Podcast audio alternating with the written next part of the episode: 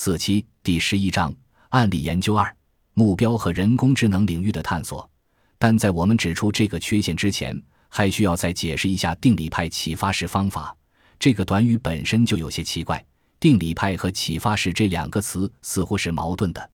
正如人工智能领域的研究人员都知道，启发式方法是经验法则。那么，得到理论验证的经验法则有什么意义？虽然启发式方法可能在大多数时候能够发挥作用，但它们往往不能保证进步。但反过来看，数学定理确实提供了保证，所以它们不能以同样的方式受到质疑。就好像人们可能会质疑一个特定的启发式方法在某个问题上是否真的有效，但质疑一个特定的定理是否仍然是真理并没有意义，因为一个定理被证明为正确之后。它将永远是正确的。定理的这种可靠性，也是它对人工智能领域如此具有吸引力的一个原因。如果我们能证明一个特定的算法在某些条件下会成立，那么由此产生的保障性是永远都无法被否认的。所以在定理派启发式方法这个短语中，启发式的不确定性似乎与定理的绝对确定性产生了冲突。但这个短语在本案例中的确适用，因为这两个词分别作用于人工智能算法的原搜索的两个不同层面。定理派这个词适用于单个算法，旨在确定特定算法是否具备良好的保证。相较之下，启发式这个词适用于通过人工智能算法开展的搜索，即经过大量可靠验证的算法，往往会成为很好的踏脚石。然而，我们需要再次意识到，涉及原概念的东西都很难把握，但其内在逻辑其实很简单。人们只是将定理当成评判什么是好算法的经验法则而已。然而，重要的是，研究人员不应该只关注人工智能算法的特定定理，甚至最好不要特别关注特定的人工智能算法本身。事实上，整个人工智能研究领域。整体应该专注于探索所有人工智能算法的空间，并发掘出有潜力的踏脚石。因此，我们真正应该探讨的是如何运用定理来指导人工智能算法空间的探索。一个算法的良好理论结果的数量，应该成为人工智能领域进行的更高层次的算法搜索中的启发式方法。在其他条件相同的情况下。人工智能领域通常更倾向于选择具有更多理论保证的算法。例如，假设某位理论家证明了一个关于老靠谱算法的新定理，这个新定理保证了老靠谱算法将能够合理地、快速地生成一个可接受的结果，那么此定理就是人工智能理论家研究的目标，因为他向行业实践者承诺，算法一定能够生成一个合理的结果。因此。行业实践者选择一个有许多定理支持的算法，而不选择一个没有定理支持的算法，是符合逻辑的做法。但是，仅靠一种特定算法的定理，并不保证研究人员在搜索算法空间时能发现涉及后来算法的东西。换句话说，虽然这个新定理是关于老靠谱算法的，但它并不能保证老靠谱算法在未来会衍生出一系列新的踏脚石算法。该定理既不保证后来的算法会具备同样的可靠保障性，也不保证其一定会比原版老靠谱算法更好，即使它们被证明的确更可靠。虽然理论家可能会辩驳说，该定理的优点是任何后来的算法只要遵守相同的假设，就会继承原版算法的可靠性，但这对于鼓励探索新的想法来说未必是好事。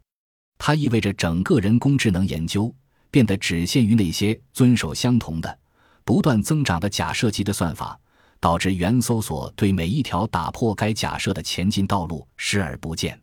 最后的结果是，探索的范围缩小了，目标的悖论再一次成为主导。问题是，理论专家提出的前述定理并不能解答人工智能领域接下来应该做什么这一问题，它只是关于某个特定算法的定理。这个算法。不过是所有可能存在的算法构成的巨大搜索空间中的一个点。所有人或许都已经知道，对一个没有证明能够提供良好表现的算法进行微调，就可能创造出一个比老靠谱算法表现得更好的算法。一个算法的可靠性，并不能说明未来可能衍生出的其他算法也同样可靠。因此，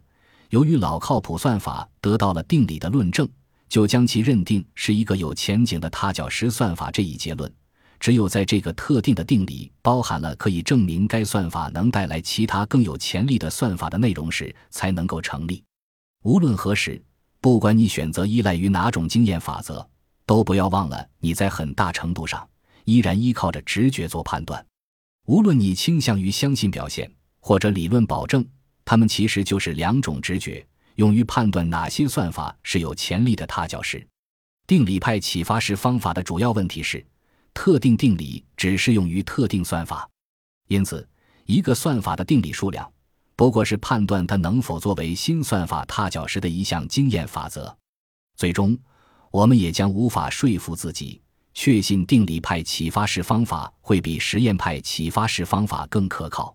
另一个问题是，定理派启发式方法会假设算法的搜索空间存在一种特定的结构。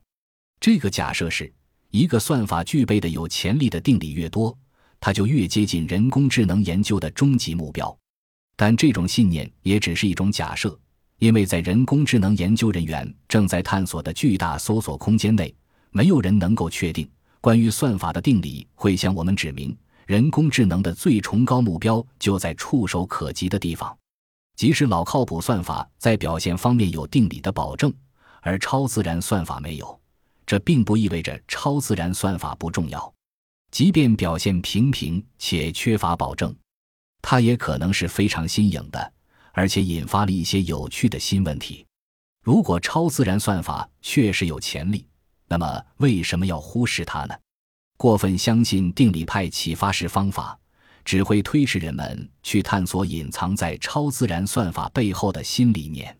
但是有些人可能会说，我们应该坐等超自然算法的表现验证定理出现，这样我们就不会把时间浪费在未经验证的算法上。不过，我们为此可能要等上好几年，因为要验证一项宏大的理论结果并非易事，而且哪些保障最终可以被证明有效，我们永远也无法确定。因此，如果超自然算法可能衍生出一种新的算法，其趣味性的来源与超自然算法的理论保障无关，那么等待的代价不过是我们浪费了几年时间才最终找到了超超自然算法。人工智能领域的发展。也因此而被稍稍拖了几年后腿。当然，人工智能的行业实践者可能会欣赏超自然算法提供的保证，但需要再次强调的是，这些行业实践者并没有参与到人工智能的探索中。因此，尽管定理很有趣，但我们无法确定性能表现保障是不是指导搜索的正确信息。特别是在探索所有人工智能算法构成的大房间这种广阔而复杂的空间时，最终，我们不得不面对这样一个令人不安的事实：即我们无法确定任何经验法则能否成为追求实现人工智能目标的可靠指南。当然，这并不意味着所有的实验或定理都毫无价值。同样。它们只是众多可能线索构成的汪洋大海中的一颗小水滴。虽然更好的表现或更惊奇的新定理可能是令人印象深刻的成就，但令人印象深刻也不是实现搜索中特定目标的可靠指南。发条玩具与双足机器人相比，奔跑速度之快令人印象深刻，但它不可能最终成为通往机器人技术革命的桥梁。定理派启发式方法的核心逻辑是这样一种理念：确保一个算法在理论上有保障，就一定能够带来更多、更好的保障，并在此基础上，通过人工智能算法的空间确定了一个目标梯度。如果我们相信这个目标梯度，如果它真的有效并且不会有欺骗性，那么它最终将产生强有力的保障，从而实现人工智能的终极目标。但是，一组越来越有保障的踏脚石，就可以为我们铺设一条通往人类智力水平相当的人工智能的道路。这个假定真的成立吗？事实上，有些真理是无法证明的。就我们所知，即使是最强大的人工智能算法，也无法提供任何保障。毕竟，自然进化确实孕育出了人类智慧，但在其整个史诗般的运行过程中，它从未证明过任何一个定理。即使没有提供任何定理，进化也收集了一块又一块踏脚石，最终架起了一座通往人类智能的桥梁。当然，这个故事并不能证明定理派启发式方法是一种糟糕的梯度，但它确实表明，我们不需要定理，也同样可以不断的扩展探索的深度。至少发人深省的是，推动了人类智力产生的这一有史以来最强大搜索，在一路上没有使用任何定理。更深层次的问题是，定理派启发式方法在人工智能算法的空间中创造了一种目标驱动性搜索，而历史经验已经告诉我们，这些类型的搜索在复杂的空间中通常有糟糕的表现。本集播放完毕，感谢您的收听。喜欢请订阅加关注，主页有更多精彩内容。